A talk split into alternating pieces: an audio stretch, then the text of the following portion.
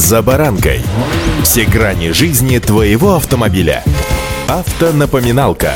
Комментарии экспертов. Советы по обслуживанию автомобилей в программе «За баранкой». Этот год станет для всех очень показательным, причем во всем, и машины тут не исключение. Антироссийские санкции привели к дефициту не только самих автомобилей, но и к сложностям с их обслуживанием. На фоне нестабильного курса рубля и перебоев с поставками запчастей заметно повысились цены на ремонт в отдельных случаях в 2-3 раза. Удлинились сроки обслуживания, а некоторые автокомпоненты вообще исчезли с прилавков. В таких обстоятельствах автовладельцы намного чаще стали обращаться к мастерам, которые не просто чинят машины, а восстанавливают узлы практически до состояния новых агрегатов. Сегодня предлагаю вспомнить, что же можно в машине откапиталить. С вами Забаранка Александр Карпов. Здравствуйте. Автомобильные факты.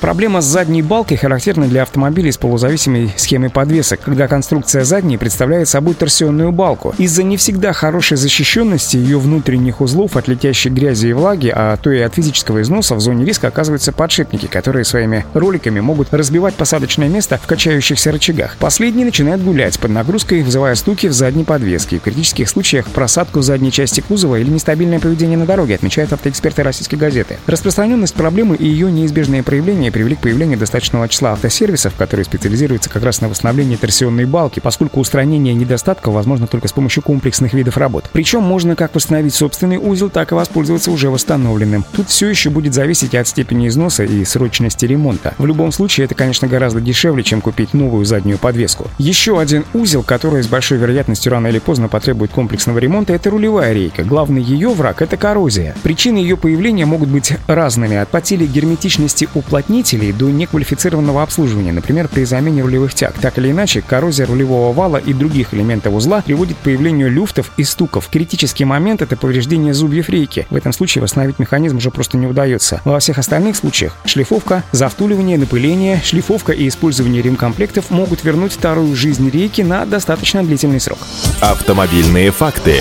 Владельцы возрастных полноприводных, да и заднеприводных автомобилей имеют дополнительный дорогостоящий узел, который может потребовать ремонта. Это карданный вал. Чаще всего в данном случае работы связаны с износом крестовин. При разборе диагностируется состояние фланцев, вилок и шлицевого соединения, шруса, подвесного подшипника, да и самой трубы. Компоненты карданного вала в той или иной степени восстанавливаются или меняются на специализированных сервисах, которые нередко дают гарантии на выполненные работы. К началу летнего сезона автовладельцы часто отправляются на диагностику системы кондиционирования, которая может преподнести неприятный сюрприз в виде заклинившего компрессора. Поскольку стоимость нового может составлять несколько десятков тысяч рублей, есть, конечно, смысл разобрать узел. Нередко оказывается, что механизм, в общем-то, подлежит ремонту. Очень повезет, если компрессор будет оснащен датчиком заклинивания, поскольку при заклинивании прижимная пластинка диска блокируется, а шкив продолжает вращаться, из-за чего механизм перегревается с угрозой разрушения муфта. Сохранение муфты в рабочем состоянии сильно экономит бюджет ремонта всего компрессора. Проворачивающийся хоть немного вал тоже хороший признак, который говорит о возможности восстановления узла. Прозрачно-желтый желтоватое масло скажет о неплохом состоянии поршневой группы. Еще одна часть, подлежащая капремонту и восстановлению, это генератор.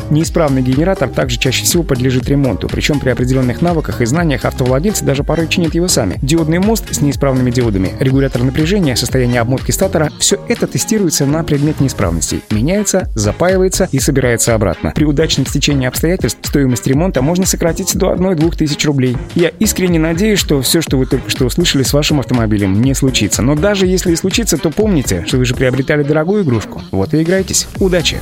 За баранкой.